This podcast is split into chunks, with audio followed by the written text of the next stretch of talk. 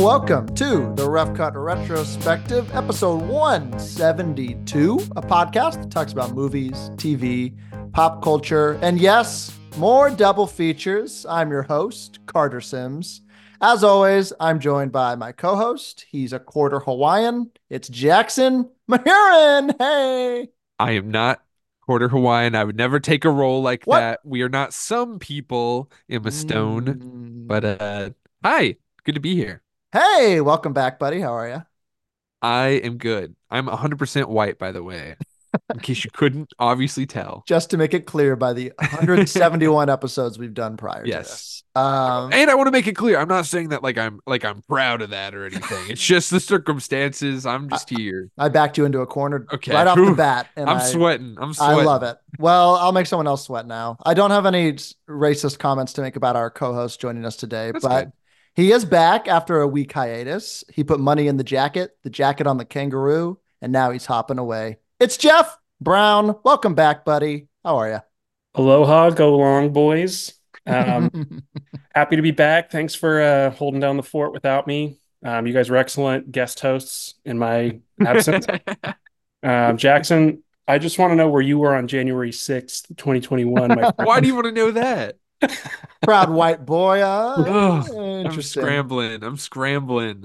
Gosh. I was at my mom's house. I actually do know. I was at my Mhm. mom's house. Is her house white? Anyway, I so. um, we're here. Uh, we're covering some doozies today on Seeing Double. Uh, we are covering Kangaroo Jack and Aloha. We're gonna dig into it. This is one of the weirder episodes of these we've done. We're very excited. But first, Jackson, tell me something, boy. Tell me something, boy. What were you into this week other than watching insurrection videos? I hate this narrative that's being painted right Oth- now. Other than reliving your glory days, Stop! Stop! Cut that. Cut oh that, cut my that. gosh, Not we cutting won't that. cut it. No, we won't. Okay. I'm in charge of the edit. Go ahead. What are you into? Um, so I've actually not seen any new movies besides uh the ones that we are doing for this episode. Um, Nice. Mostly because Abby broke her ankle this weekend, and that was like a whole crazy whirlwind of events. So she's doing better. Good. Um, yeah, so so no movies on that end. I did get also on eBay. I won a Game Boy from my childhood, but it's like a cool special edition one. That's pretty Ooh. sick. So I'm going to be replaying the games of my childhood, uh, of the ones I've never completed. And I started with uh Pokemon Leaf Green today, so that's what I'll be doing uh for the next week probably. So that's what I've been into. That's your actual dream. Those are your Mhm, real dreams. I love it. Those are the glory days you're reliving. That's exactly. and I love how eBay has convinced you that you won it despite you giving US dollars for it. I know. we live in a society, man. Yeah. Oh, what about you, Jeff? What were you into? Yeah, it's kind of in a similar vein of Jackson. Me and him were texting the other day. We're in 2024 is the year of healing your childhood. Mhm. Uh, and so he bought a Game Boy, and I'm rewatching the Marvel movies, um, doing my clip show episode of my life, watching all my old faves. So, Nice. um, yeah, most Marvel movies I've saw, I've seen everyone, and I've uh, seen most of them opening night, but then I never saw them again. So I'm re enjoying a rewatch so far. I've made it through Phase One, Sans Avengers. Mhm. Nice. Um, so I've watched Iron Man, Iron Man 2, and Captain Thor and Captain America. And What about Hulk? I skipped Hulk because What? I think What? that it was grandfathered in. No, Um, it wasn't. It's canon. yes, it was. So was It- Iron it- Man. It okay, what? Iron Man came before Hulk. I know that. That's why Tony Stark could appear in Hulk, but Hulk was like already kind of its own thing. And then after the success of Iron Man, didn't they add the the post credit? I don't know, but here's what I'll say. You I- need to I watch it. I don't. It's not good, it. but like I've you seen it. watch I've it. seen it, but I don't like it. Mm. All right, Yeah. so you're doing an MCU rewatch with an asterisk next to it, is what you're saying. Well, he didn't watch Avengers either, so yes, he is. Yeah, so far, Yeah. yeah. Yeah, I, I'm not done with it, but I I Mm, do not have any intention of watching The Incredible Hulk. mm. When you It's- get to Iron Man 3, let us know because Jackson has a really hot take that Iron Man 3 is the best of the Iron Man movies after upon rewatch. It's awesome. I that was the single, not to get on a total MCU train, but Um, I'm a huge Iron Man guy. He's my favorite. I really loved Captain America, but it just it isn't better than the EOG Iron Man. That that movie just hooks you so hard, and RDJ is so terrific.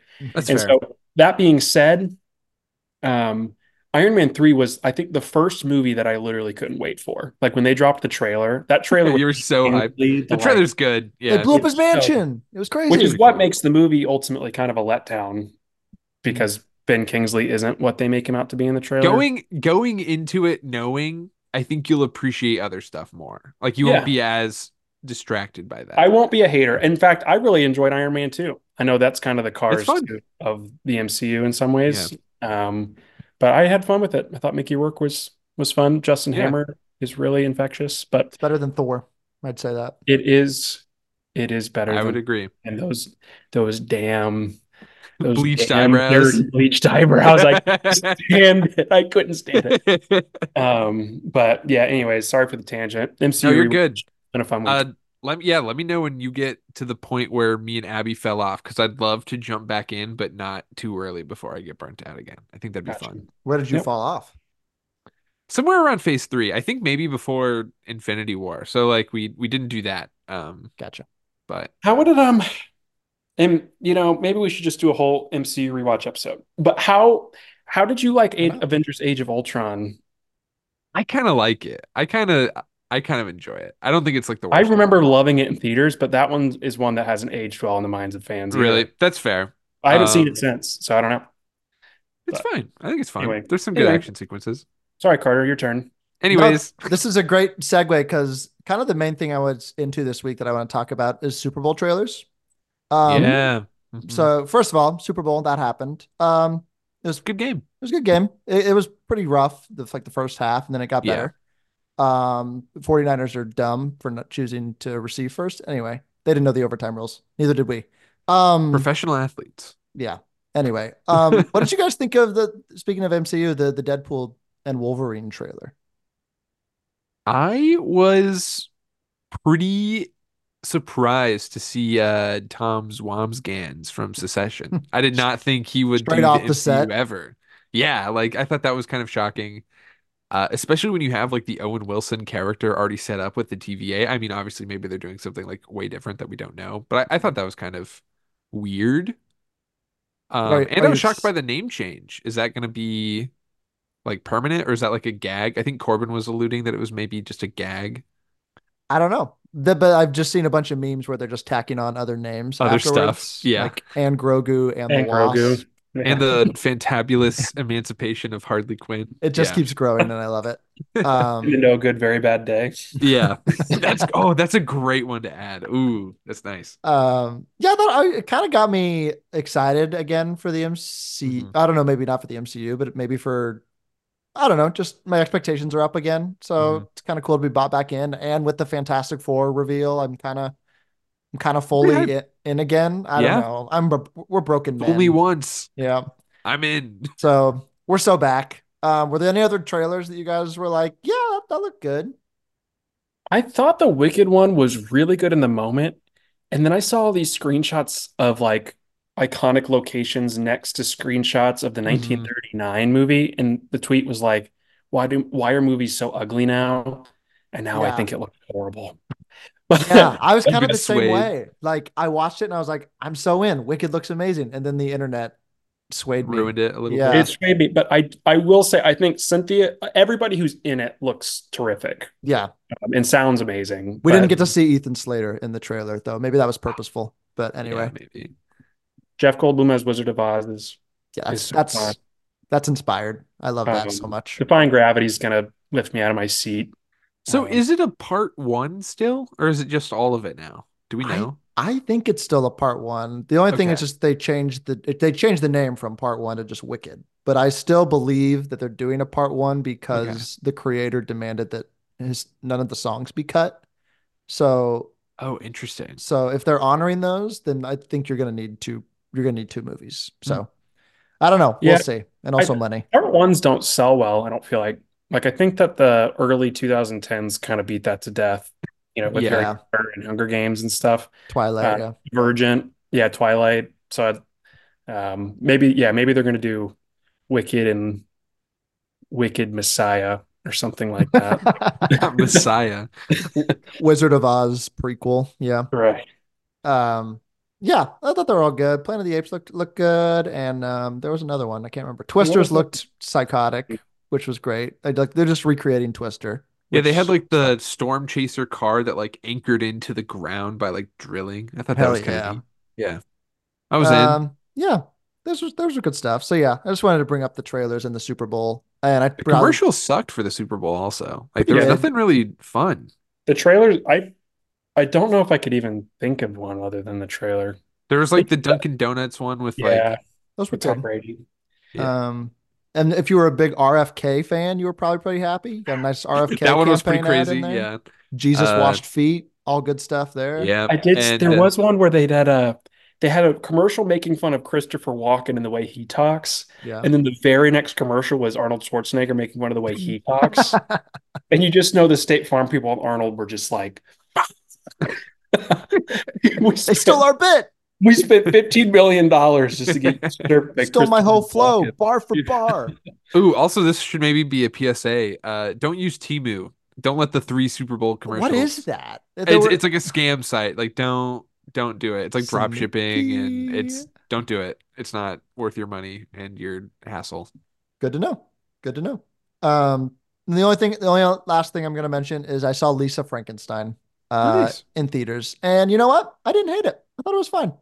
Fun take on Frankenstein um, from Robin Williams' daughter, which was kind of cool. The era of Frankenstein movies. It is Mhm. pretty wild. Like seeing everyone's take on it is wild, and we're getting two Frankenstein movies next year, I think. So Mhm. wild stuff. Are Um, um are any of you you two handsome fellas going to check out Madame Web this weekend? I I might. I would I like might. to. Lauren I and I are seeing Bob Marley on Saturday, Oh, so we're, we're I hear choosing that. I think it's going to be a rough week at the movies for Yeah. the, the lovers. I think it's not a great, not a great time out there. Um, yeah, I'll probably try to catch it by myself or something. I don't know. Lauren, Lauren, maybe will see it with me. Um, I don't know. She I'm likes excited. she likes women superheroes. She went to see the Marvels with me, so Hell yeah. whatever. Wonderful. Um, enough of Madame Web. Let's move on to good movies. Um, let's move on to Seeing Double. Oh, don't do this to me. I'm already seeing double. And today, as we mentioned, probably our most unhinged episode of this that we're going to do, uh, we are tackling Kangaroo Jack and Aloha. First, a little synopsis on Kangaroo Jack and Aloha. Then uh, we'll throw to Jackson for some similarities. Or do you want, or either of us? We We'll can do a group a group thing maybe. yeah, why we chose decided to pair these. Uh, first off, Kangaroo Jack, directed by David McNally, uh, only known for in movies Coyote Ugly and this film. So I think his career was ended shortly after this. He does some TV work, but not a lot. Uh, this came out in 2003, written by uh, Steve Bing and Barry O'Brien, and also Scott Rosenberg, who is credited for the first Venom, uh, the new Jumanji movies, and Con Air. So what a Okay. What a filmography for him. Um, two childhood friends, a New York hairstylist, and a wannabe musician. Didn't catch that from That the film. never comes up. That is in the synopsis. Um, okay. didn't catch that. Uh, get mixed up with the mob and are forced to deliver $50,000 to Australia. But things go all wrong when the money is lost to a wild kangaroo. I barely could get through that sentence without laughing. um, and then our second film we will be covering is Aloha, uh, directed by Cameron Crowe. Came out in 2015, 2016. I forgot to write Sounds that down. right. Yep, somewhere around there. 2015. Uh, directed and written by Cameron Crowe, who you know from Almost Famous, Jerry Maguire, Say Anything, and of course, We Bought a Zoo. A uh, celebrated military contractor returns to the site of his greatest career triumphs and reconnects with a long ago love while unexpectedly unexpectedly falling for the hard charging Air Force watchdog assigned to him. Jesus. Um, so um, similarities. I want to start here and just say when we initially conceived of this concept, Jackson and Jeff, I think it was our initial intent was like we were going to tackle bad movies. Like that was going to be our whole shtick in February. It was a Dumpuary series that we were going to do. And up till this point, I think we've actually picked movies that we just wanted to see if they held up or were pleasantly surprised by. And I think we've at least 50% of the time when we covered two of these features, we were like, this one actually was pretty good upon Yeah. rewatch. Not the case here. Um, no. This is the first moment where it really feels like dumpuary lore. Would you agree? Yeah, I think that's the biggest similar similarity is that both of these movies are terrible and uh not fun in basically any way. So No. that's definitely the first similarity. No, yeah, and I think it was fun. I think Jeff even texted. He was like, "This is the first time these feel like January releases," Mhm. and yeah, it's it's rough Yep. out here. They, they shouldn't have been made. They No. they are they are so bad. I if you haven't seen them, don't like Maybe like- see them. pretty bad. Maybe see Aloha because it is unbelievable. how bad- Aloha is insane how bad it is, and I can't wait to talk about it in a second. I can excuse Kangaroo Jack. I'm going to take that back. A sign of the times, maybe a product of its time. Uh, yeah, like that. Maybe. That's a kids movie, which just comes with its own level of like implied badness. Mhm. Both- Is it a especially in that kids era. movie? Um, but yeah, Aloha like thought it was going to be good. It Yeah. was. The That's true. stars were good. The right, like the writer did almost famous Jerry Maguire. Like, like there was, yeah. It's very earnest. Yeah. anyway, sorry. No, it's No, that was great. It's perfectly teeing up uh, why we just the similarity. The main similarity is these are ass. So Yeah. we will. And I, I want to say these were like maybe the last, coincidentally, like the last movies we paired up too, just like while we were planning this. Yeah. And so we are just kind of like, all right, we're gonna pair these up. Um, also, they're both location movies, so maybe at least the stars had like a nice vacation while doing this work as well. the Adam Sandler effect. Yeah. Yeah, maybe it was Mhm. one of those. That no, that okay, yeah, yes. This is ringing bells for me. That's why we speculated Bill Murray was in Aloha Just to take a trip to Hawaii. you're right. for- he got He to was go to of the Hawaii, and vacation, he was our similarity to the rest of the series because he's also in Get Smart. That's what it was. There you go, Jeff. It all comes back to Bill. All comes Oh. back. Beautiful. Uh, yeah, a a good mention there that these are kind of both globe-trotting vacation destination settings where something sinister is is going on in the background. Kind of some dumb plot twists towards the end of the movie that kind of reveal what's actually happening the whole time. We'll get to that later. Some are kind of maybe too good for the quality of movie that they were in, and some are just bad. Um, and also for some reason, like some pretty talented and fun casts that seem like they're doing material beneath them. Yes. Um, yeah, and I think one was more promising than the other. I don't think anyone came in to Kangaroo Jack and was like, "This is going to make my career."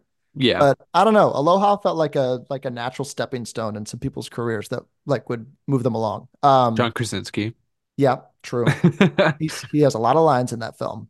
Um, and then the last one is just racist and uh, undertones and stereotypes. A lot of Yeah. stereotypes that we'll we'll cover in some really racist. No, it's not even racist undertones in Aloha. They're overtones. Um, we'll we'll get to those, but I want to start with Kangaroo Jack. I believe, um, because we're gonna go to town on Aloha for sure. We're gonna go to town on this as well, but um, first of all, was this was this everyone's first time watching, or had you, had, was this a childhood? I know Jackson. This was a childhood one that we were like, no, no. This was Or not a it was just childhood me. one. Oh, it Maybe I just me thought it was thing. one, but I definitely don't think I've seen all of this. Maybe I've seen like bits and pieces of it because it was Uh-huh. such a like weird little trick of like movie history for us, but I don't think I saw this one after rewatching it or watching it. I don't even know. But yeah, Jeff, was it a Yeah. first time watch for you?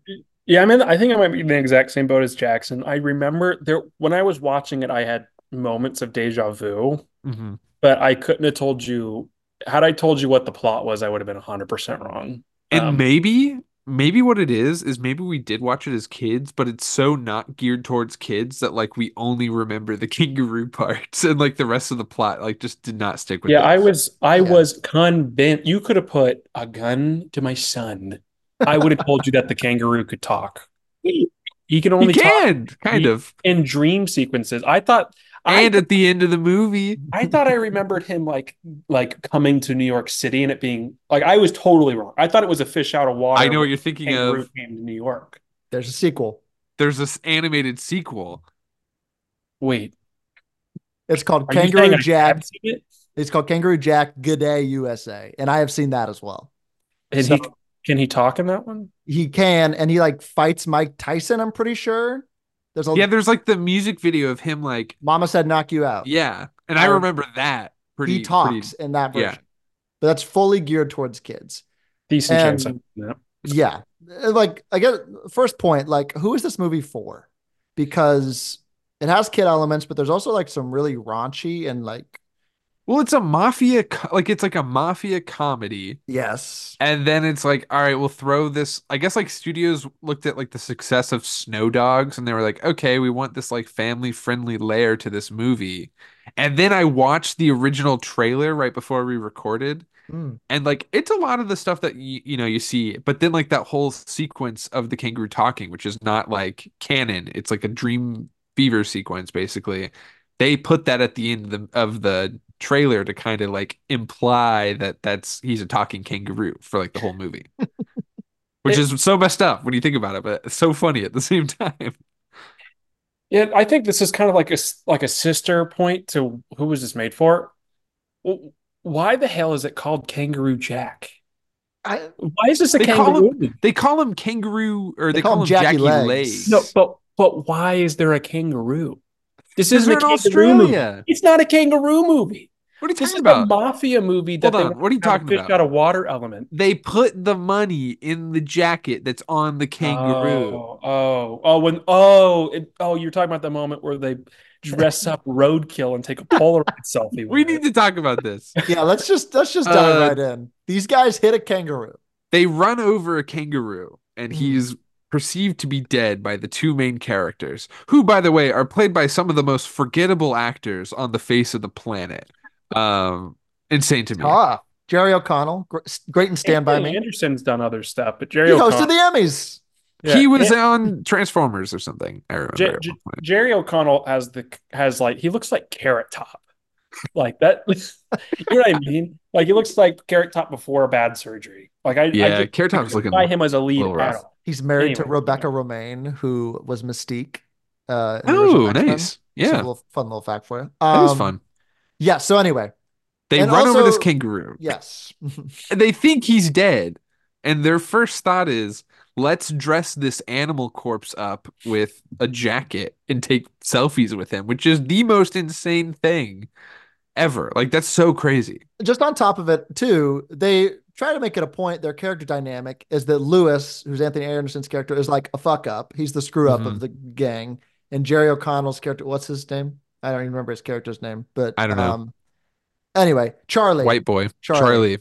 And then Charlie's supposed to be like the you're an idiot. I'm the straight laced guy. And they're both just like, put some sunglasses on dumb. it. That is Jackie Legs. Um, okay, what's okay? They were like, he looks just like this guy. Who is this guy? Some guy that they knew, Like, is this like, in, a the- real in their person? neighborhood. Oh, yeah, okay. in their neighborhood. No, not in real life. I don't think. I was so confused. I was like, is this supposed to be like a like a 2000s reference I'm just like not getting? He looks like Sugar Ray. Like, Yeah, I, don't was know. so confused. Um, Yeah. So so stupid. yeah, Why were they putting him in the back of their car? You usually just move roadkill out of the way. they were taking a picture. They were Yeah, to do the selfie. Oh, they literally they did the work of hoisting it up. Correct. Oh, Yes. How much to give they this weigh? scene some amount of credit, CG and it looked pretty good. The practical time. like puppet that was just first laying there on the road looked Yep. pretty good. Yeah, the Uh, like what they used for the selfie scene. Yeah, I think Yeah. I think you're right, Carter. I bet it was a practical dummy. Yeah, just like a dummy that they were walking around. I thought that was that was pretty that was pretty neat. Also, the needle drop of Down Under, it kind of goes. It kind of goes. It was hard, pretty good. I'll admit, and you just expect it to happen, and I'm glad that it happened. Um, so yeah, Holy bonkers premise. A large male kangaroo can be six foot seven inches tall and weigh 200 pounds. I do not believe they lifted a dead weight kangaroo onto that. car. Also, it kicks it kicks him in the chest. Do you think he's dead from that? Like he Maybe. just Oh, yeah. he just takes it like a champ. Oh, yeah. um. Anyway, we haven't even started with like the premise is that they yeah, should we rewind and go back to the beginning now that we did the funny? We got to get that out of the way. Yes, because the opening scene is ridiculous. It takes a Um, while to get to Australia, like way too long. The opening scene's ridiculous. That it's at first a flashback of all of them as young kids and how he got to meet Lewis and everything. And this dumbass tries to swim for a ball even though he can't swim. So dumb. Um, very dumb. Uh, Michael Shannon, what a trickster. Lewis saves him, and so now he has like an IOU complex about him for the It's rest of his life. It's a Chewbacca life debt that we we mentioned before for someone else. I forget who. Um, yeah, I don't remember who that was for. But anyway, um, that's pretty rough. And then this whole like mob subplot that's going on where they messed up so bad that they have to their mob boss stepdad, who's Christopher Walken. by Christopher Walken, who's doing something. I'm not really sure what he's doing here, but he's having a, a time. And he sends them to Australia to make this to doesn't really tell them why they go to Australia, right? They're just like, you got to deliver package." this package. drop Don't open the package. Take it to this guy. Mr. Smith. And what we're revealed to later is that it's a package of like fifty thousand dollars that is going to pay the hitman that they're delivering it to to kill the two guys that are delivering the money. Kind of fun. Which Kind of fun. I'm gonna say kind of fun. that coming. I actually If- when when that when that was revealed, I was like, oh, that's actually that's actually pretty compelling. That Yeah. like But what happened in the middle? Yeah. the Like I feel like yeah, they could have done that plot line without it needing to be a whole kangaroo jack. Without There farting camels? No need for the kangaroo. This didn't need to be a kangaroo movie. No, you don't understand, Jeff. kangaroo. See, the money was in the jacket. and the jacket was on the kangaroo. Like I get see, there were to also do a mob, a mob. Well, I don't get trying to do a mob story for kids, but Flush or uh, Shark Flush Tales Story. did it pretty well. That's true. Shark true. Tales is great. It's a great addition to Double Scene Double. Yeah, no kidding. Um, Martin Scorsese's masterpiece. But um, if you're gonna do a mob movie for kids, fine. And if you want to do a fish out of water movie, fine. Like I doing it in Australia is like a fun set piece with a lot of shenanigans going on. Yeah. But to market it as a kangaroo movie, the kangaroos probably has Darth Vader and A New Hope level screen time. yeah. Like I wish I kept waiting for the kangaroo to join them in like almost like a Paul the Alien or like a you know what I mean? Where like Yeah. it's part of their yeah. I love that that's the thing you think of though. Paul Yeah. the alien. Great film, Paul. Um, yeah, literally all the the kangaroo stuff is just like snippets of him, like, oh, there's a fireball in my pocket. Oh, there's a Twizzler in my pocket. Oh, it's this funny because this jacket's on my head. Yeah, that's kind of all the kangaroo lore we get, and then the rest is kind of a lot of Australian stereotypes. Can we talk about Blue? My guy Blue. The- Yeah. the pilot. Mhm. Wow, what a guy. Um, Rest in peace. rest. oh, does he die? I don't even Oh, remember. He, he died in real life in 2011. Oh man, Bagpipes. Mhm. Poor Man. guy. Um, anyway, that guy was great. Um, um, I just think it's hilarious. I was thinking this the whole time. We're making such a big deal over fifty thousand dollars. Like that's the amount we picked. Like this doesn't seem very high stakes to me. And also, on top of that, we meet Jesse, who's American. American, yes, who is like her whole like me- mission is that like she wants to repopulate the world with bilbies. Not sure what those are.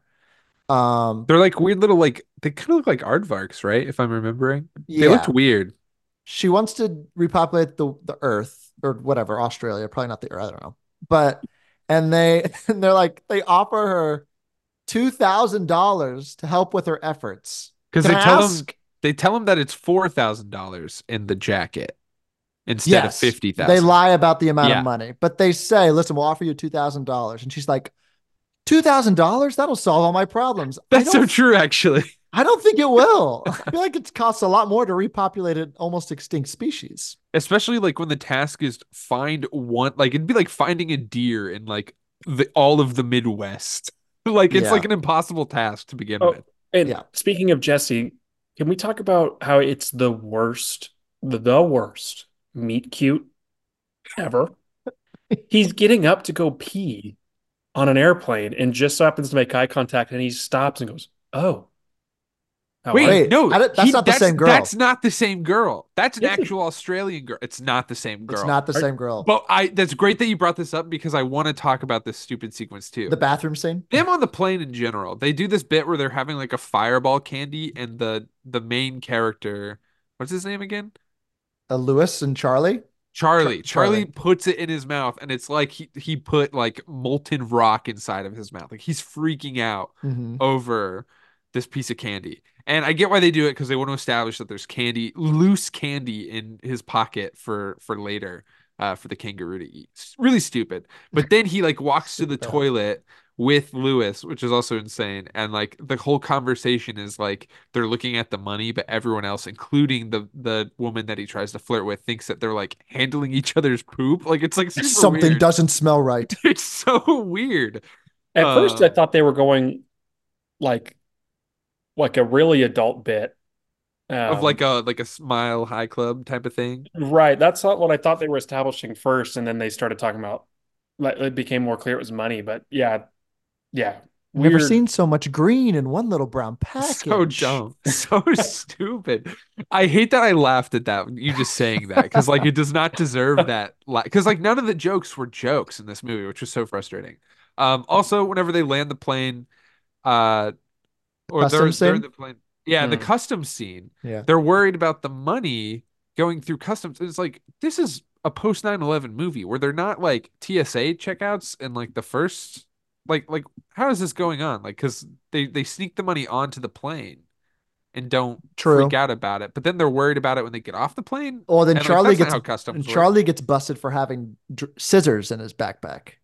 Yeah, how do you get onto the Yeah, so stupid. So it's a great point. I, I don't I don't know, and neither did the screenwriters. I'm pretty sure. Yeah. So Anyways, that's fair. going back though uh to to just all that i guess uh where were we now i guess we they Um, met they met well, we're talking the- about the Jesse. girl. Talking about Yes, Jesse. Yeah. jesse Um, and she sets him up with the australian dude that he meets at the bar right to Blue. like fly over mhm. like and look for it and then they find him of course they keep finding the the kangaroo which is Yes. insane And by the way, just as a tangent from that, this movie's just a bunch of tangents, so bear with us. um, they walk into the bar. It's my biggest pet peeve in movies. They just walk up to the bar and go, two beers, big beers, no specification. They're just like, Yeah. okay, I'll just give you a beer, and that just- Whatever. and whatever. But yes, they get in this plane.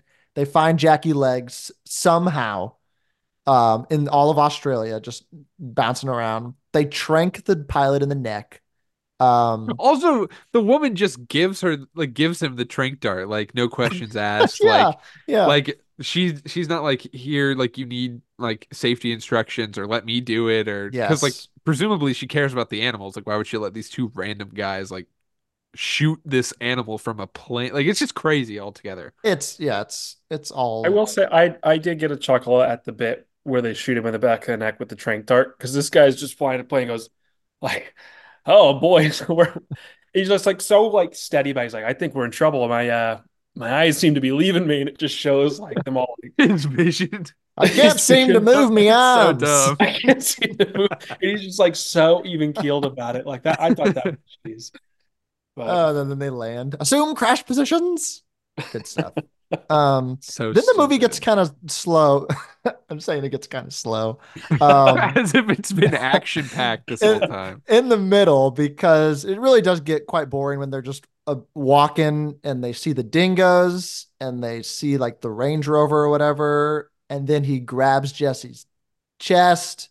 well and so he ha- yeah he tough. has the hallucinations right yeah, where he's he seeing thinks mirages. Yes. And so I don't know what the first one was, but then she shows up and he thinks she's a mirage. Yes. And then he he gropes her because in his dreams this is like what he deems to be okay without Correct. rules. So weird. reality, he can be non-consensual. It was super gross and weird. The first one was the car that Carter mentioned. They saw he finds the Range Oh yeah. and he Yeah. sits there.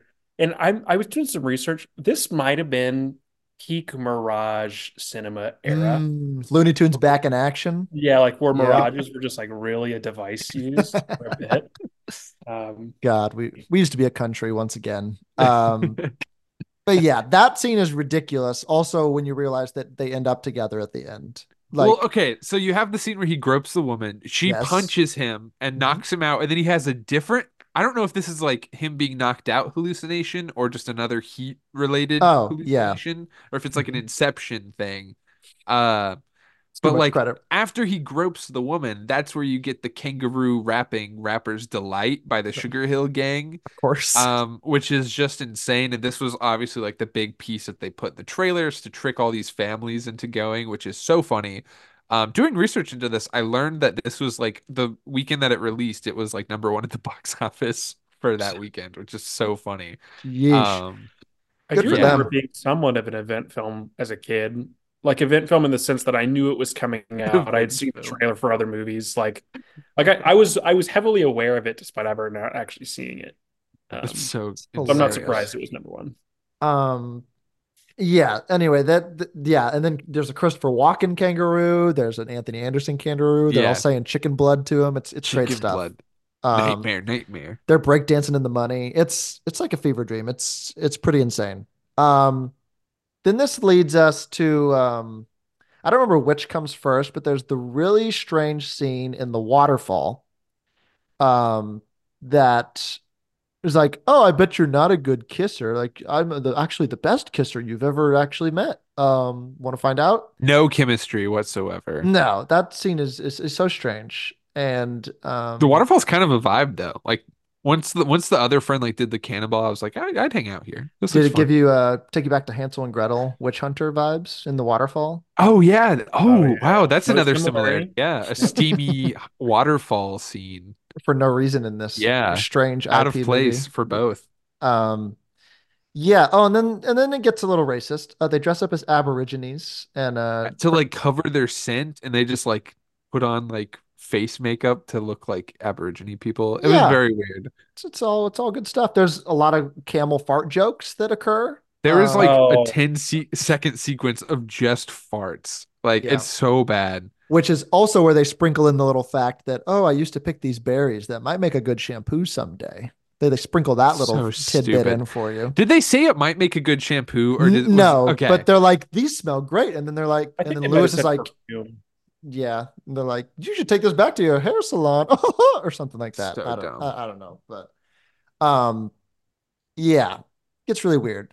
Um, and then it all kind of turns into like just this big chase scene at the end, and these camels are outrunning this jeep, um, which is just again tremendous stuff.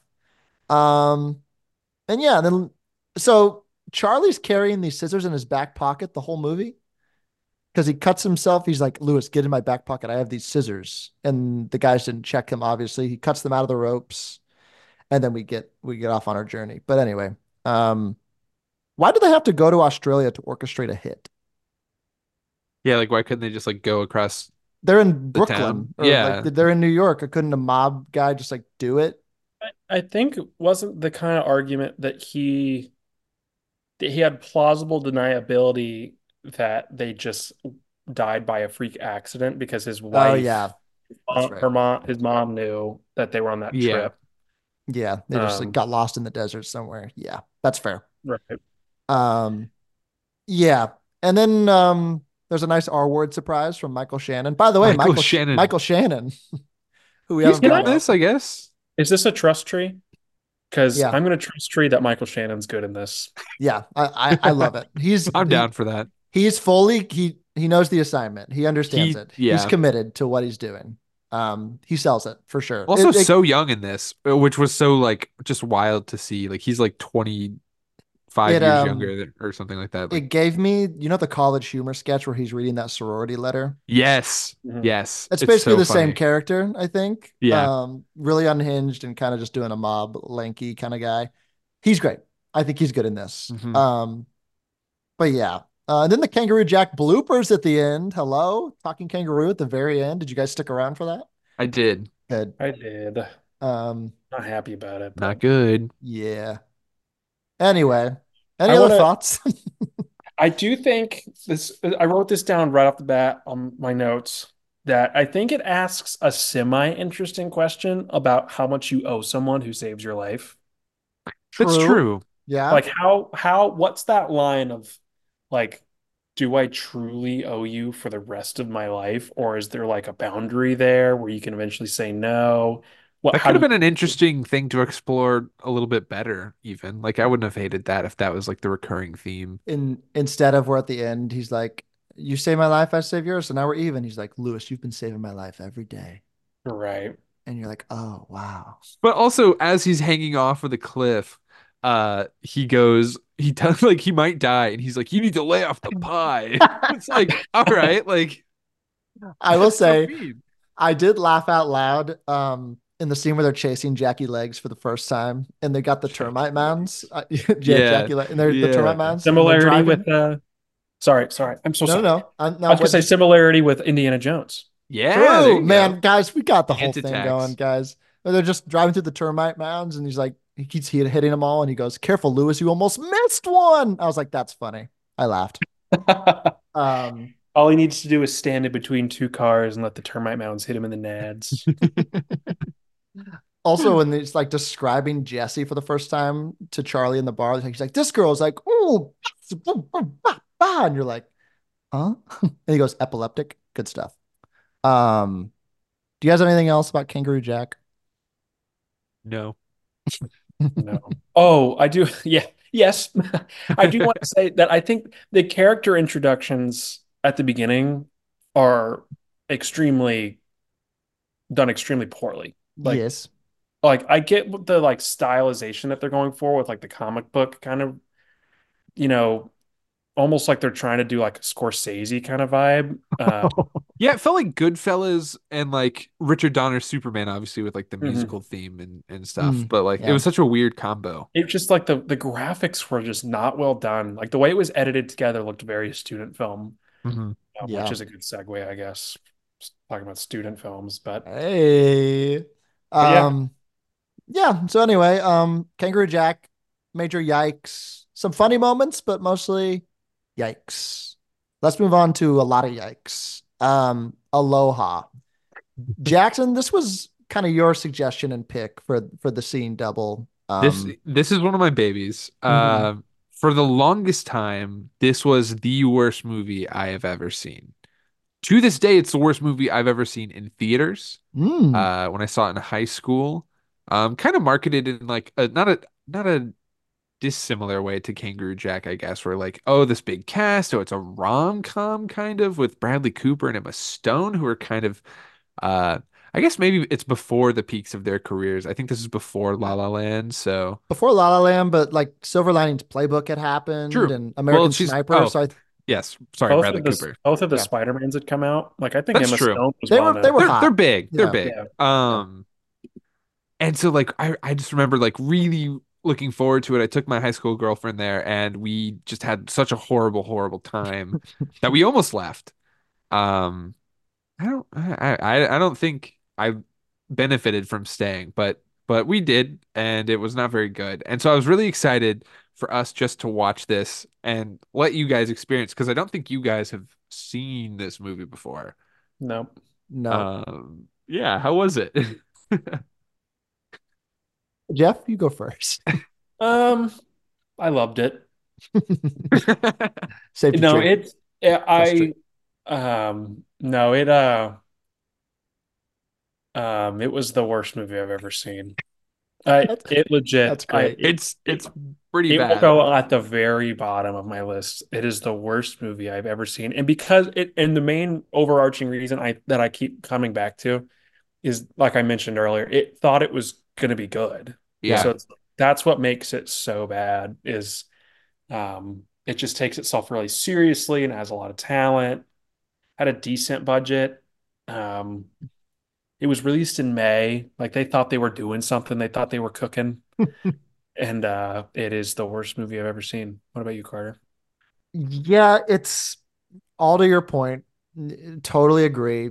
It's just like I don't know. Some movies are kind of made that, that kind of get like condemned to movie hell because they're they're malicious, kind of in the way that they they they try to step. This doesn't feel malicious. It just feels like a massive misstep. Like Cameron Crowe, like just kind of you know being the, a prototype, like being the white guy trying to raise voices of the less fortunate and doing a really poor job of it. A there's- really poor job. there's there's that. And then you have these movies like jackson even you and i have talked about this before with like avatar right? Where it's like white guy living in a native land and you can you can feel how you'd like about that but and this and the main the point is for like the main character to feel bad about it happening to other people. And how does the white guy feel in this Right. situation? but like this is even completely different like you can feel about how that how you will this just has like a white woman in the native land not as a white woman just like playing it off Like there's none of it. Like it's not even that dichotomy of like a white man coming into the land. She's already built in as Emma It's Stone kinda like- cast as his character. Yeah, we have Bradley Cooper, who is this war contractor. Like he's like a military contractor guy who's been brought onto this project. Yeah. Uh, and then Emma Stone is playing her like his underling, which is like or like her. I don't know. She's kind of like showing him around. A I handler. don't know. Yeah. Maybe I don't know if like she's above him or if Well, she used they're to he used to be in the military, right? He used to be in the military. I, I literally was about to text you guys when the movie ended. I was like, I'm gonna need you to explain what happened in the movie. But I yeah, the plot was not easy to follow. I kept having to ask Jackson too. yes. So he So, left okay. the military because he wanted to change the world and be a military contractor. no. So what happened was he was working on this. He maybe he, He was, was- in the military because Yeah. he has these connections. He was contracted on another mission with uh uh d- Bill Murray's character. Like he contracted him for this other thing in Afghanistan. Okay. Um, and then he got in trouble for like skimming money off the top, and like he got Cooper did? Cooper did. Cooper did. Okay. Yeah. He got busted for that, and it wasn't like like a misunderstanding. Like he like just actually just did it. I think. I don't think they ever tried to like. So he's just a retcon shitty guy. He's like a shitty guy going into it. Okay. Taking this mission. Emma Stone, who is canonically in this movie a quarter Hawaiian, which she is not in real life, And, and a quarter I Chinese. I They would throw say I think she's too. also a quarter Chinese. She's only that half Are you serious? in the movie. Yep. Yeah. Oh my God, I did not even catch that part. Um, Yeah. So, so there's all these layers. She's very connected to um being Hawaiian and being a native and like Yes. I don't know. I feel like so much of this movie is like book reports about Hawaiian myths and lore and stuff like that. That like it's like the most inorganic way to present the information. Explained by the little kid who's filming.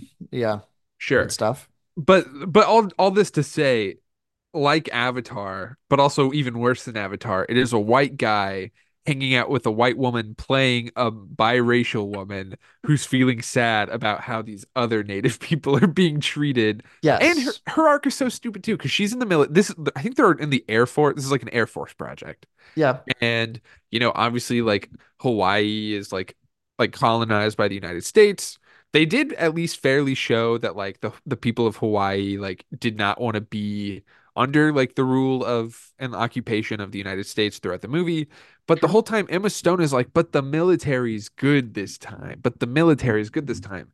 And at no point does her character like overcome that arc. She just is like disappointed in like the few bad apples or whatever that do this thing that like we all knew was going to happen. And by the end of it she's not like leaving the military or anything. Like there's no arc there at all. And just like complete uh lack of awareness i guess with that It- stuff which is really frustrating character is just so so confusing and i was about to say she she's not even yeah she is very miscast for obvious reasons Yeah. but even the character she's trying to play like this like hard ass yeah this of? hard ass like like trying to go by the book type of thing. like she doesn't play it very well No. either and i mean no one really plays their characters very well i think they're all in different movies Yeah. Um i don't know what bill murray is is doing in this movie but um there's one scene where he's just like dancing with emma stone's character and i'm like what's going on here there's like a ball or something going on and, like, Yeah. everyone's there i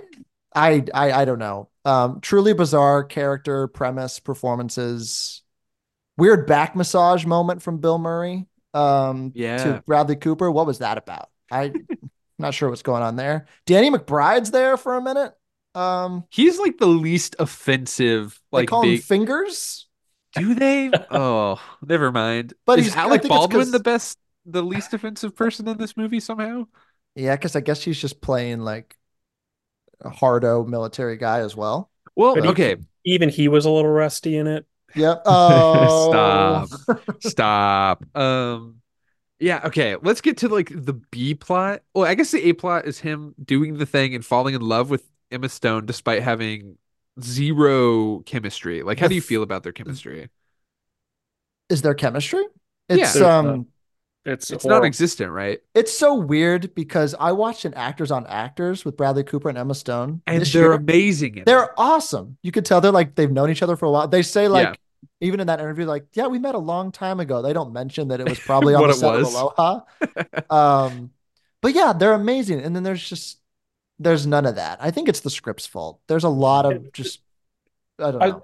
yeah, the dialogue's extremely cringe. Yeah. Like any because I and I do think that that's primarily what sets Emma Stone up for failure, is because like yeah. she just there was so many times where she would say something, and you just you you literally groan like, oh my Yeah. god. yeah. Yeah, it's yeah, just yeah. it's it's very very bad. So Um, so that's the A plot. Yeah. Let's I'm gonna jump to the C plot next because like I think logically it's the closest to that story. He has this ex-lover uh played who who's the actress again? I was. Rachel McAdams. McAdams. Rachel McAdams, amazing. I love her. Um, who is married to John Krasinski. They have two kids. Um, and the plot is kind of like, is he gonna like maybe fall in love with her too? Like it's kind of like doing a love triangle thing. I well, they were together before. They were together before, right before she had her baby, like got pregnant with her baby. Um, Whoa. and like I don't know, like it's it's so weird because like they're trying to say that like John Krasinski is like this really bad husband, but also they haven't really laid out how he's worse than Bradley Cooper is in this situation. Can can I pause? Can I Yeah. pause right there? In the movie, they don't do anything to establish that he's nothing but a pretty decent guy. Like even the fact that he's getting cooked, he's getting cooked by Bradley Cooper in his own home in front of his own children in the other room. He's a pretty cool about it in his own kind of way. He comes in, he gives him the shoulder. We can talk about that in a minute. But then the, the the moment that they kind of harp on and really circle as the crux of yeah we need to get a divorce despite everything that that entails is because he calls her dance a social Instead calls of it a, a prom, No, he, he calls it prom instead of a social it turns into this whole thing. Pack your bags. he he And then he knew punches she had the an event snowman. he knew that she was had something like Yeah. he, he saw her and went oh you were at a dance tonight. I'm going to ask you how that went but he used the wrong word. And the word he used was prom which i feel like is a pretty universally accepted term for a dance. And she's like yep you're out of here. And then he and then he decapitates santa.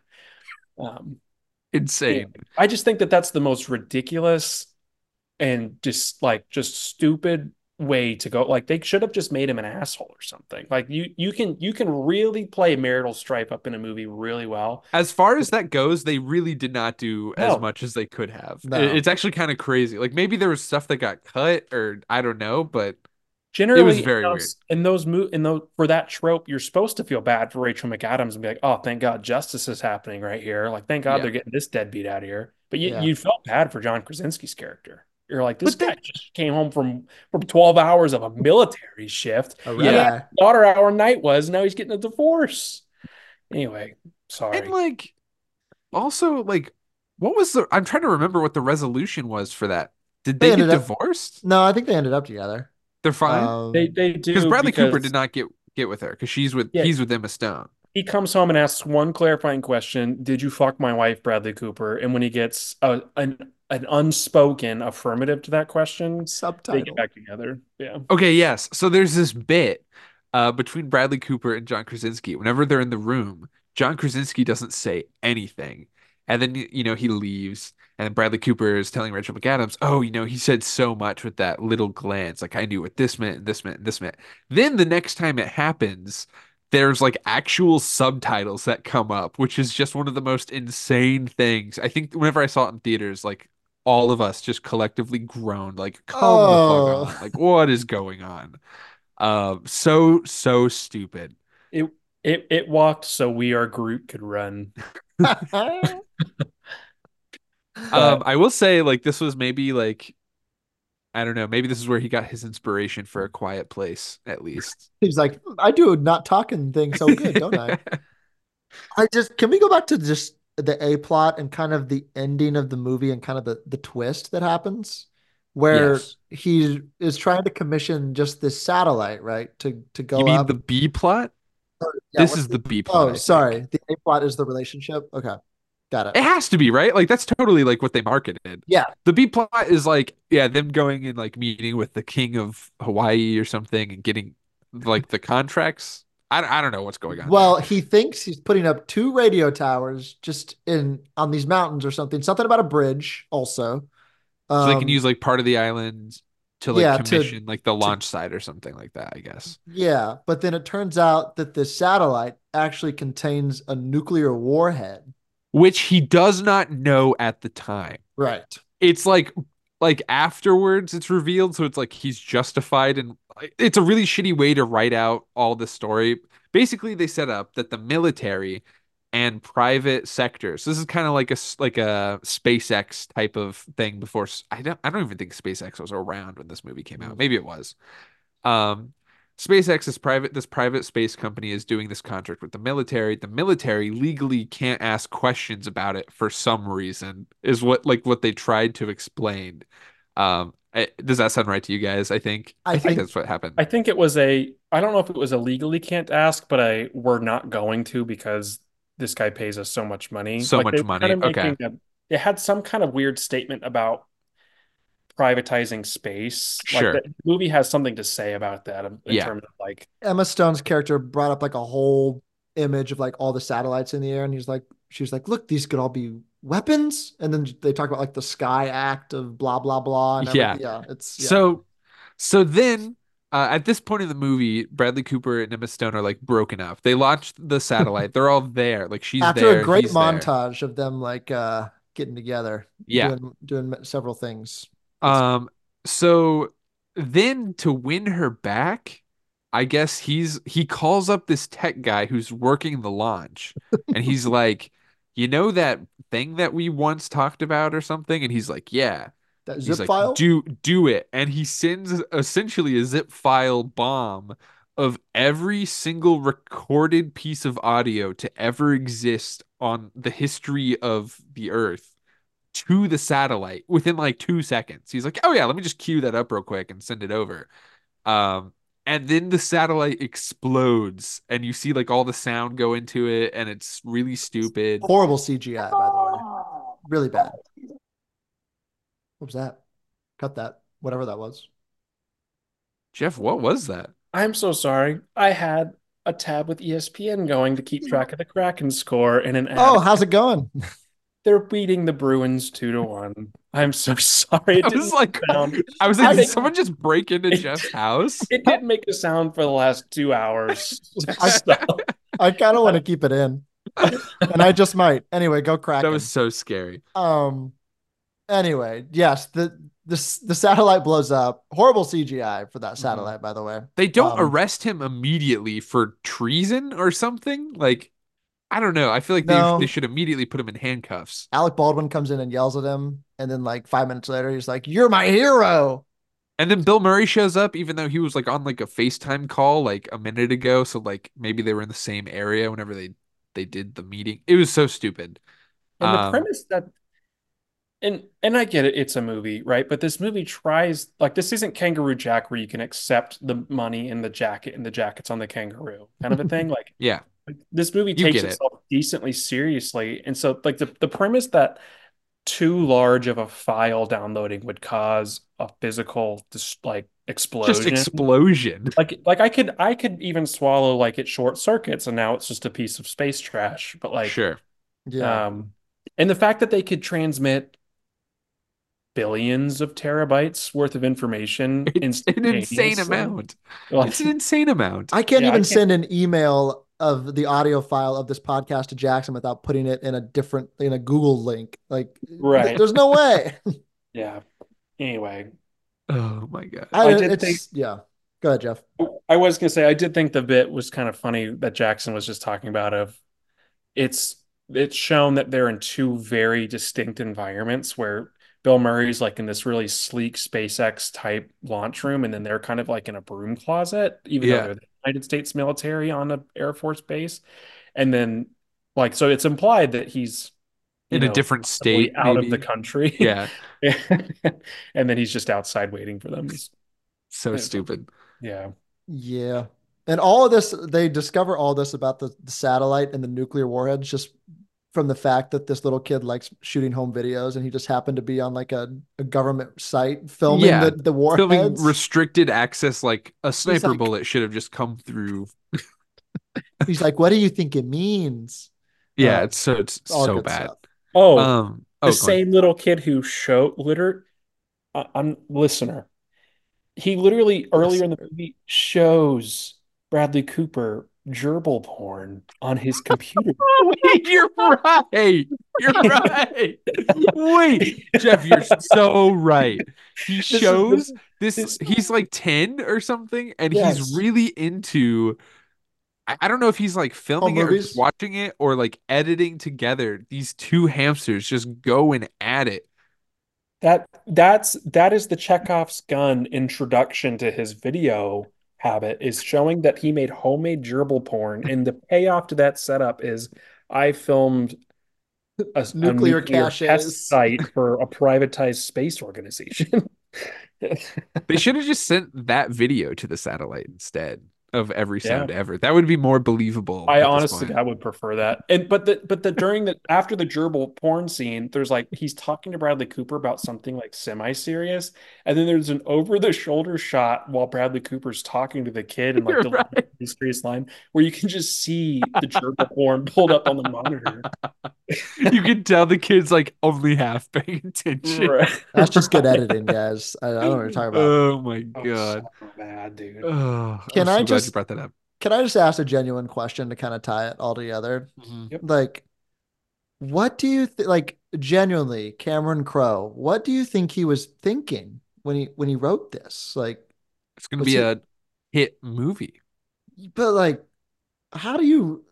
I don't know. How do you objectively or even subjectively look at the thing you wrote and think it's good? I don't. I don't understand.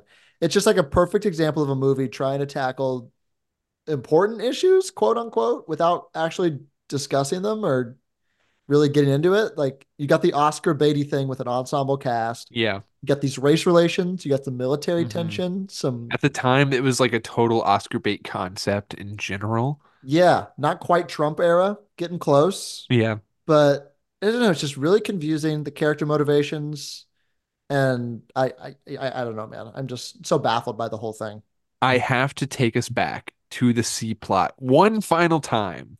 Rachel McAdams. Uh, which we learn that Bradley Cooper is the father of the daughter of the family, right? right at the end, yes. And he has this moment with her when he like kind of suspects at one point before.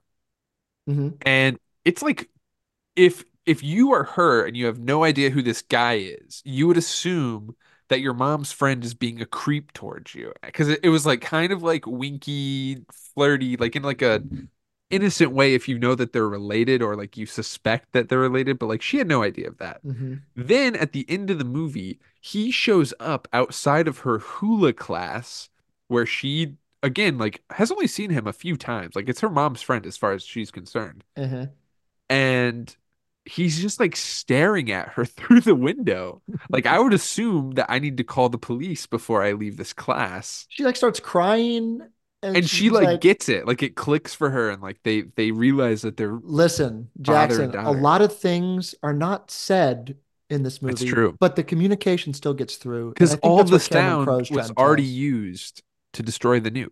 Yeah, so they he didn't really- need to use sound anywhere He- else. this guy really heard show don't tell in a screenwriting class. Yeah, that that my moment beer. extremely cringy, Jackson, because the way they shoot it too, they do like some of these like like um, wide angles where you just Mhm. see Bradley Cooper's entire body standing outside a dark window. It's really Uh, weird. He he has all the Jeffrey Dahmer. I just want to take some pictures of you. Like, like It's so like, menacing. the fact that the that the teacher let her run out the door to this man and give him a big yeah, terrible. because the you would you would assume that she's met her parents before, so she knows that this guy's not related. Yeah. 100%. The whole thing is um extremely dangerous. Um, I hate it. Um, uh, this is my last point um, on Aloha, and I just pulled quotes of people trying to defend the movie. um, here is uh, one from Cameron Crowe. I have heard your words and your disappointment, and I offer you heartfelt apology to all who felt this was an odd or misguided casting choice in regards to Emma Stone. Yeah. As far back as 2007, Captain Allison Ng was written to be a super proud one quarter Hawaiian who was frustrated that, by all outward appearances, she looked nothing like one. A half Chinese father was meant to show the surprising mix of cultures often prevalent in Hawaii. Extremely proud of her unlikely heritage, she feels personally compelled to over explain every chance she gets. The character was based on a real life, redheaded local who did just that. So, what do you have to say about that? It's That's not- more interesting, I guess, but they didn't do that. I right. don't think. That's not what's introduced. Like that. It- that yeah. feels like what that's like a little kid explaining your way out of getting in trouble. Like, like I get like if that was like an actual character moment for her, and she spent the whole time stomping her feet, is like nobody was listening to her about like her concerns because Mhm. she didn't appear that way. yeah. Sure, but like, yeah, never once did I pick up that she was frustrated by her appearance. Out Yeah. on like the- at one point the characters Yeah. like make fun of her behind her back that she won't stop mentioning that she's Hawaiian. Like it's Yeah, like it's, not done in a subtle or interesting way. It's lost in translation. It, Yeah. it, it doesn't make sense. Um, I have two more statements. One from Sony defending the film's portrayal of Hawaiian culture, stating, while some have been quick to judge a movie they haven't seen and a script they haven't read, so this must have happened before, I don't know. Mm. Uh, the film Aloha respectfully showcases the spirit and culture of the Hawaiian people. That's not not true. Like there are Hawaiian people in the film, and we There's one person with like a name and nobody else. Like yes, like we get to kind of get the vibe, and it's in the Hawaiian culture is mostly explained to us by white people, but Yeah. I if not digress. entirely. and not entirely. And finally, Emma Stone's apology um, about being ethnically cast. I forgive you. Let me just say.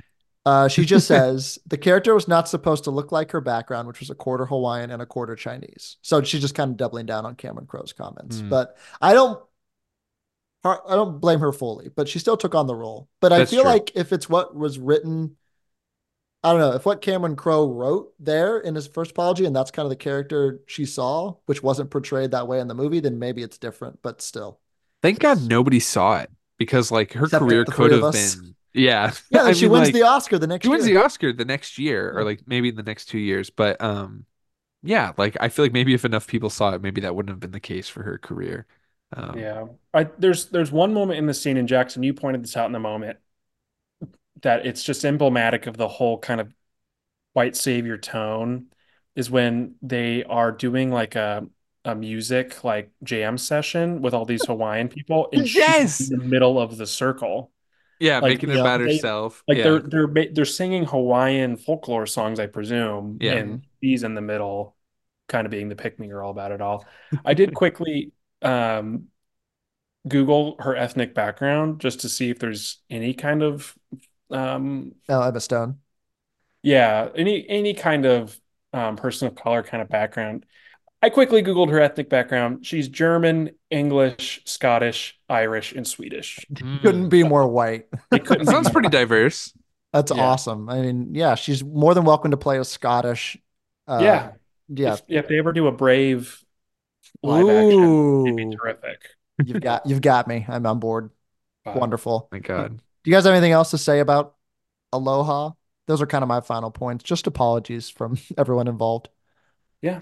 Um, why does every Hawaiian movie have to have Elvis in it at some point?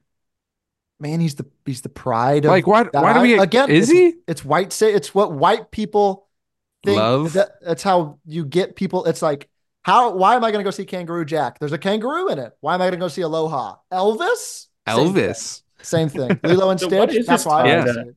What is his tie to Hawaii? Is he just in He's Does in he a just lot go of there? he's in of a lot of his movies? He's in a lot of movies that take place on Mhm. Hawaii. Blue Hawaii is one of the, the more famous. But yeah, he's got a few that he likes to go there and do. So Craziness. anyway, I don't know, man. Anyway, are we doing Elvis on one of these Seeing Doubles? That'd be fun. No. Cool. Honestly, Elvis it's bad enough. Elvis and Priscilla Seeing Double. Yeah. Ooh. Anyway, um, do you guys have anything, any final thoughts on uh either uh Aloha or Kangaroo Jack before we get into uh ranking them and some reviews?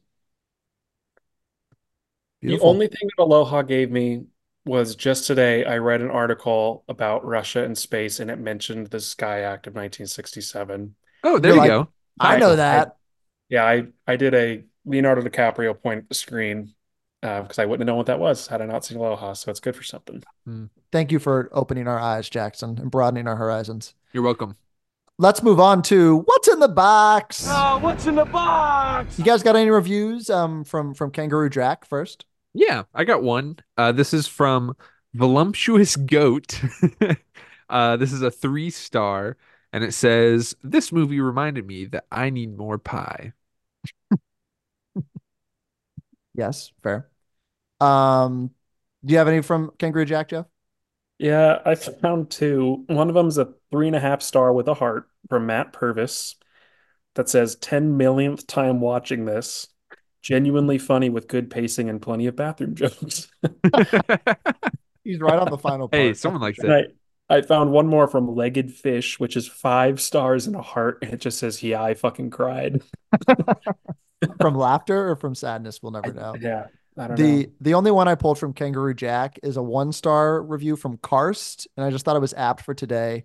The things I do for my podcast.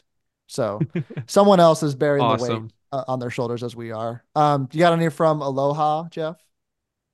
Yeah, I found one from Kendall, which is four stars and a heart. And I just thought it was just funny because it says, I absolutely adored this film. The acting was absolutely amazing, and the film had such adorable moments. The storyline was a bit confusing at times, which is why I couldn't give it a full five stars. Normally, I'm not a big fan of romantic comedies, but there was something about this film that really captivated me. Wow. Fair I wanna- enough. I want to bring them on the podcast. we need we need to do a re Aloha after this. Um, Jackson, you got any from Aloha? Yeah, I got two. This first one is from Schizo Bailey, Name. colon or comma FBI. I don't know. This is a this this is a weird account. Uh, it said this is a half star review. John Krasinski asked Bradley Cooper if he slept with his wife using telepathy. Screenwriting. Um, and then this one is maybe one of my favorite reviews I've ever seen. It's this is by FBY54. A one and a half star. It says, I've never actually seen this movie. I just needed to find a random title so I could scream into the void. I dropped my fucking pie. I spent like four hours on this fucking masterpiece of a cherry pie, and as I was getting it out of the oven using hot pads instead of mittens because I'm a fucking idiot, I burned myself and dropped it face down on the floor. Fuck 2020. Fuck my life. I just wanted cherry pie, God damn it. That's amazing. Holy cow. Um, I've got two. Uh, my first is a five star review from Sydney. Uh, if he doesn't ruin a billionaire's life for you for Christmas, dump him. And Mm. then uh, my one star review from Sidhu. Uh, best part of this movie was when they played a two second audio clip from Seven, and I remembered what a good movie sounds like, which seems That's apt awesome. for for this segment. That we yeah, that's great. um, okay, guys, let's rank. Um, Jeff, while you weren't here um, last week, we decided to put um, Get Smart and Green Hornet above Hansel and Gretel in that order. So we have Hansel and Gretel, Get Smart, Green Hornet, Eagle Eye, Crystal Skull, and Phantom Menace. That's what our list is at right now. Um, so how do we feel about um, well, can we just agree that Aloha's at the bottom? Yeah, it's easily the the the floor now. Yeah.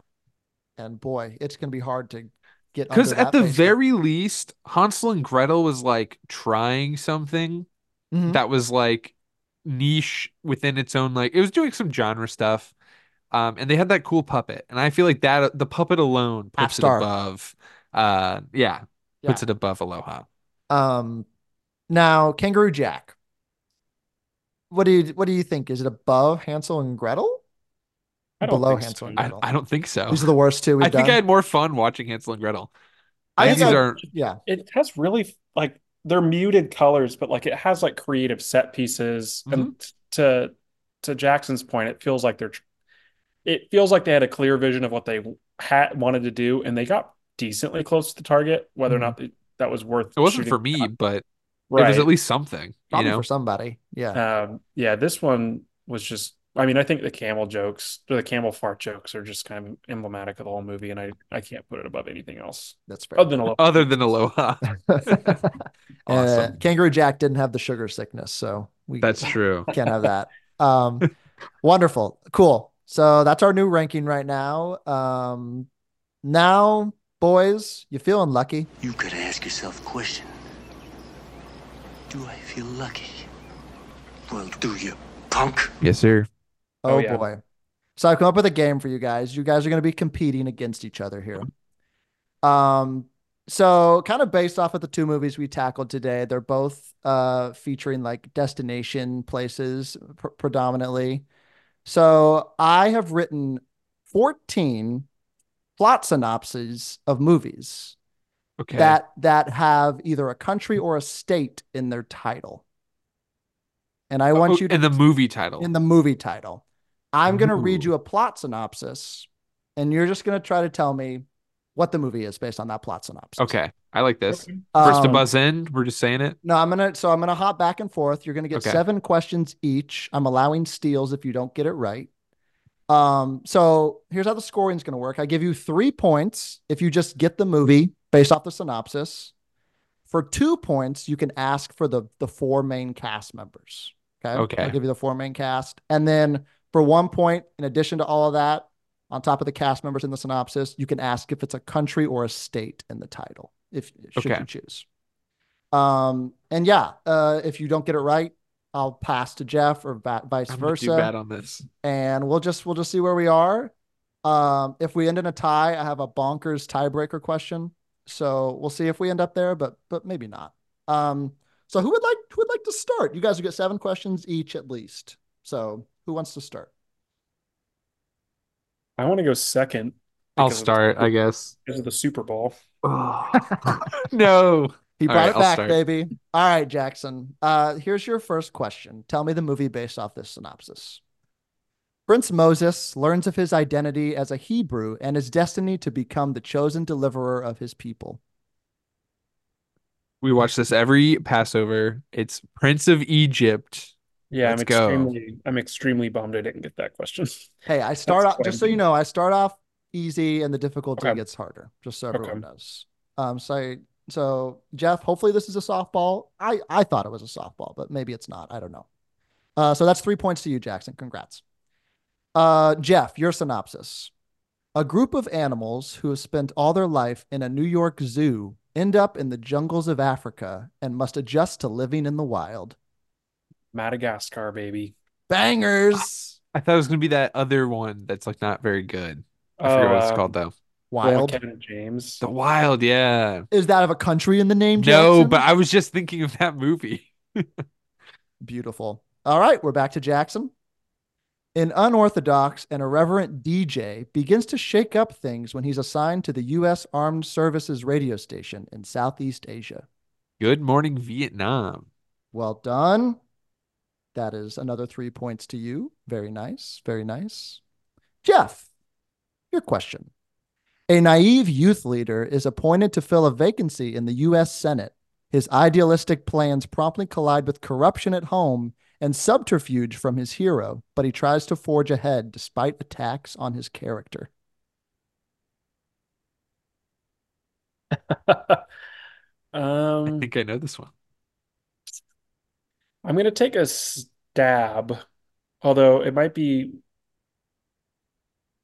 I'm Ja- gonna ask for the cast just to be safe. Wonderful. Uh, the four main cast members are Jimmy Stewart, Jean Arthur, Claude Rains, and Edward Arnold. Um, yeah, I actually don't know it. That's not what I thought it would be.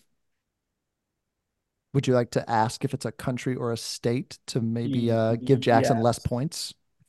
Uh, this is the the a state is in the title of this movie. Hmm, yeah, I honest to God don't know. I'm gonna have to pass. Uh, we'll go to Jackson for the steal. This is a sneaky state because it's not actually a state. Uh, it's Mr. Smith Goes to Washington. Well, yes, Washington is a state, but not the But, Washington. but that's not the Washington of the movie. this is Washington, correct. D.C. So that is one point steal for Jackson. Wow. That was a tricky one. Never even heard of that. Well, if you listen to our episode on it, maybe you would maybe you would know. Disadvantage, perhaps. Um, okay, so we're back to Jackson now. Um, set over one summer, the film follows precocious six-year-old Mooney as she courts mischief and adventure with her ragtag playmates and bonds with her rebellious but caring mother, all while living in the shadows of a famous amusement park. So I haven't seen this movie, but I'm pretty sure you're describing the Florida Project. I am describing the Florida Project, and that Sweet. is another three points to Jackson. Wow. Uh, you are now at 10. Jeff is at three, but he can get back on the board right here. Uh, Jeff, Stop the count. Stop the count. Plot synopsis for you. Yeah. Good girl Sandy and greaser Danny fell in love over the summer. When they unexpectedly discover they're now in the same high school, will they be able to rekindle their romance? Oh, Grease. That's so stupid. I love Little, it. Yeah. little tricky, but yes, I was is. like, I was like, I know it's Grease, but that's not a. I was like, oh my God, Carter, you're such a cheese ball. I finessed it. Well done. Um, beautiful. Um, Jackson, Mhm. back to you. When a childless couple, an ex-con and an ex-cop, decide to help themselves to one another's family quintuplets, their lives become more complicated than they anticipated. Okay. I th- I don't know if this is the plot of the movie. I'm going to assume it is because I don't think Jeff knows it regardless. Um I the whenever you mention this game, this is the first movie that came to mind, even though I haven't seen it. Is it Raising Arizona? What That's a poll. It is raising Arizona. Wow. Thought that would be a sneaky one, but I was like, anyway. that sounds like because that's a Nick Cage movie, right? Yep, Nick Cage. I was like, that Coen sounds brothers. like a Nick Cage movie. It's great stuff. Need to see it. All right, we're back to Jeff. Uh, Jeff, your question, your synopsis. A private detective hired to expose an adulterer in 1930s Los Angeles finds himself caught up in a web of deceit, corruption, and murder. Chinatown, baby. Hey, boy, he's back. One of my all-time faves. forget Hell it. Jake. It's Cloud Town. Yeah, bonus points for Cloud Town. The two Jakes. Uh, Jackson at 13, Jeff shortly behind at nine. Um, okay, next question for Jackson.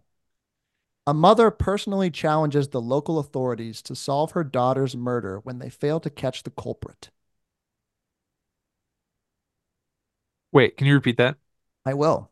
A mother personally challenges the local authorities to solve her daughter's murder when they fail to catch the culprit. Three billboards outside Ebbing, Missouri. That's correct. Jackson's a ringer at this game. This is the best I've ever done in any of our games. Look at you, baby girl. All right. Jeff, back to you. A young woman who has reinvented herself as a New York City socialite must return home to obtain a divorce from her husband after seven years of separation. Hmm. Who's in it? Uh, the four cast members are Reese Witherspoon, Josh Lucas, Patrick Dempsey, and Candice Bergen. I hate myself. Sweet Home Alabama. Yes, sir. I That's would have never gotten that one. That's a great grab. Amazing. One That's a that's a Cynthia Brown, my mom Mm. I've seen that probably seven thousand times. Attaboy. Good movie. Beautiful. Jackson, back to you. Mhm. A new, yes, got it. Different New York one. A New York woman apprentices for a dance company and throws herself headlong into her dreams, even as the possibility of realizing them dwindles. Can I get the cast? I would love to give you the cast as soon as I pull it up and I pander. um, the uh, cast for this film Greta Gerwig, Mickey Sumner, Michael Zegan, Adam Driver. Oh. This is Frances Ha, you butt. France is in the title. Good job. Two points. That was Jackson. sneaky. I'm a sneaky boy. All right, Jeff, back to you. When Sally hears that her grandfather's grave may have been vandalized, she and her paraplegic brother Franklin set out with their friends to investigate. After a detour to their family's old farmhouse, they discover a group of crazed, murderous outcasts living next door. Hmm. I don't really do any horror. Can you tell me the cast? I will, and I don't know if it'll help. Um, the cast is Marilyn Burns, Allen Danziger, Paul A. Prayton, and William Vail. I'm just gonna go shot in the dark. Is it tech Texas Chainsaw Massacre. Yes, sir, it is. Nice. Good grab. Good poll. Two points for Jeff there. Um, okay, we're now going into our final two questions. Uh, there is a chance Jeff can come back if he gets some steals from Jackson, if Jackson fumbles it here. We'll see. Jackson, your question. In 1997, when the US president crashes into a large metropolitan area, now a giant maximum security prison, a convicted bank robber is sent in to rescue him. Oh, wait. Did did we watch is this another Nick Cage movie? I don't know. Give me the cast. It's gonna be Nick Cage. All right. The cast of the movie is Kurt Russell, Lee Van Cleef, Ernest Oh, Borgnine, this is a different Donald movie. Pleasence, I was thinking, I think I was thinking of that Alcatraz movie with with Nick Cage. The Rock. Yeah, that's what I was thinking of. The Rock and Wild. Um, oh man. Can you give me the synopsis one more time, please? In 1997, when U.S. president crashes into a large metropolitan area, now a giant maximum security prison, a convicted bank robber is sent in to rescue him. All right, I'm gonna go for the one point. Can you give me one more? Uh, Yes, uh, it is a state in the title. I don't know. I'm gonna pass on that. I'm not sure, but at least it'll be one point for Jeff now. Jeff, do you got it? Is it Escape from New York? It is Escape from New York. I was gonna go Big Trouble in Little China when you said Kurt Russell, but then when you said the state, that so that did help. Oh, That's a okay. That's a tricky one. He's in two country slash state movies. Good stuff. Um, okay, Jeff, your final question. Well, which if you get it right, you'll be just behind Jackson, Mhm. and maybe you know I'll just give you the tiebreaker for funsies. Um, your final question. James Bond willingly falls into an assassination plot involving a naive beauty in order to retrieve a Soviet encryption device that was stolen by Spectre. I don't want to go through any of the escalators because I don't want to decrease my score so much you don't consider it a tie. That's Uh, funny. Um, You don't consider it a tie. yeah, I don't. I mean, I could tell you all the Daniel Craig ones. That's not the question. I don't think. Name the Daniel Craig James Bond films. Not. Well, it's Not. not one of those, right? Okay. So, I'll give you a hint. It's not one of those. right. And it, and I I just don't know if I would know.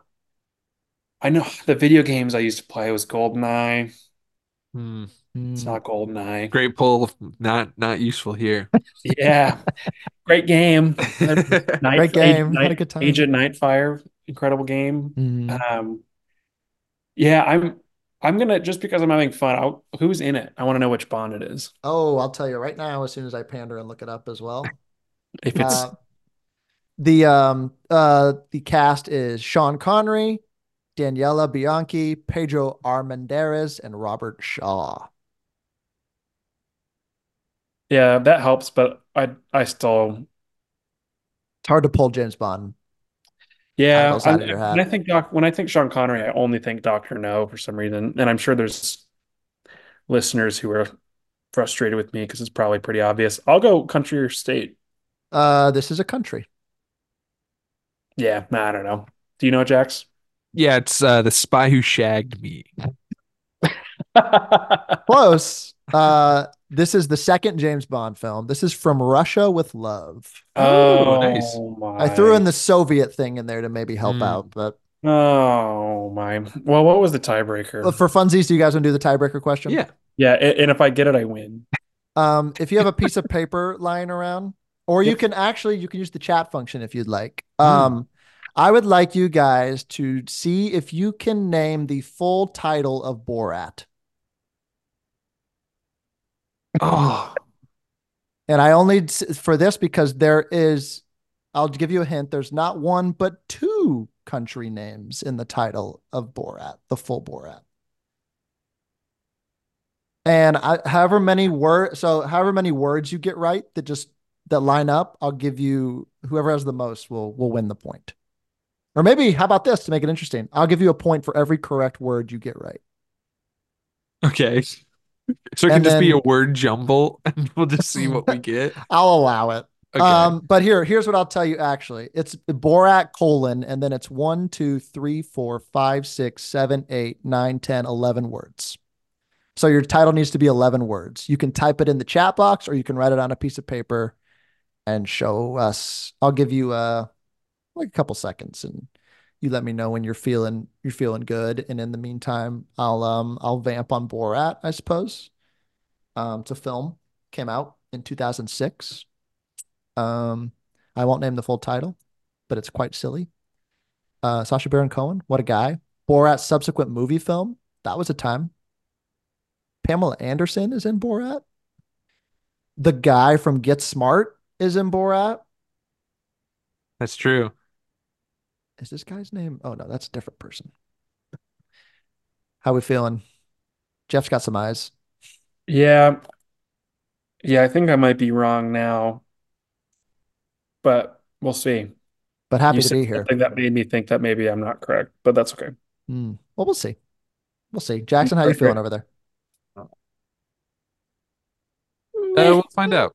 Eh, we'll find out. Um, you done? You ready? I'm I'm done. Amazing. Um, let's hear from Jeff first. What did you write down, Jeff? I wrote, I kind of did a word jumble, Okay. um, but I did Borat and I wrote down and the. Uh-huh. I put US, U dot S dot, Okay. and I put Kirkmenistan, which I think, or Cosmic. Don't count it if it's not right. Which one did you write? I put Kazakhstan. Okay. Um, and then I have adventure and movie and film. Okay. Is that all? Is that it? That's it. Okay. Uh, Jackson, what did you write down? I said America and Kazakhstan have culture in common, yet different enough, evidently. I don't think Nope. that's even remotely close. You were you were really close. So, um, Jeff, you had one right. Kazakhstan. Okay. Um, didn't even have and and the right. I'm so sorry. Um, Jackson, you had two right, which was Kazakhstan and America. You got the two the countries right. Oh, Yeah, if you you had US, you should have just you Changed just to America? sent. Yeah. You were so you were so close on one of them, Jackson. The full title Mm. is Borat Cultural Learnings of America for Make Benefit Glorious Nation of Kazakhstan. Awesome. Awesome stuff. Beautiful. uh, so with that, Jackson, you you won my little game. Congratulations. That was a Uh, great game. Good job. Thanks for playing. Thanks for playing, That Jeff. was fun. More to come. And with that, we're done, guys. We did it. How about it? Was this the best one yet? I think so. Thank I had a great over. time. No, thank God it's over. I'm fine. This this episode gave closure to the experience. Um, so thanks, guys. You're so Flushed welcome. away though is next. Flushed Yes. away in robots. Yeah. Salivating at the bit over here. Two of my all-time faves. Absolutely. Next week, uh, as they mentioned, we're closing out kind of our Seeing Double mini series. Uh, It'll be back. I have a feeling. but it'll it'll be back. But this this iteration of it will be wrapping up next week. And the boys mentioned robots and flushed away Mhm. Our magnum opus. We're we're very excited to end. Is this Dumptuary. season one of Seeing Double officially? I guess. Sure. Yeah, we can do that. but these will definitely be back. We enjoyed doing these, and we'll inter inter interlace them in, in our season. So, um, Jeff, thanks for coming back, buddy. We missed you last week, but good to have you back in the fold. hmm Good to be back. Thanks, guys. Of course, Jackson, where can they follow us on Instagram and TikTok? They can follow us at roughcut underscore pod. Carter, where can they follow us on X? At roughcut underscore co. Like, comment, subscribe, listen. Shout out Film Yap. Hello. Mhm. More comments for Jeff, please, and we'll discuss them. Um, we love you guys. Thanks for Where were you on January 6th? I was watching Third Man. Bye. In case I don't see you. Good afternoon, good evening, and good night.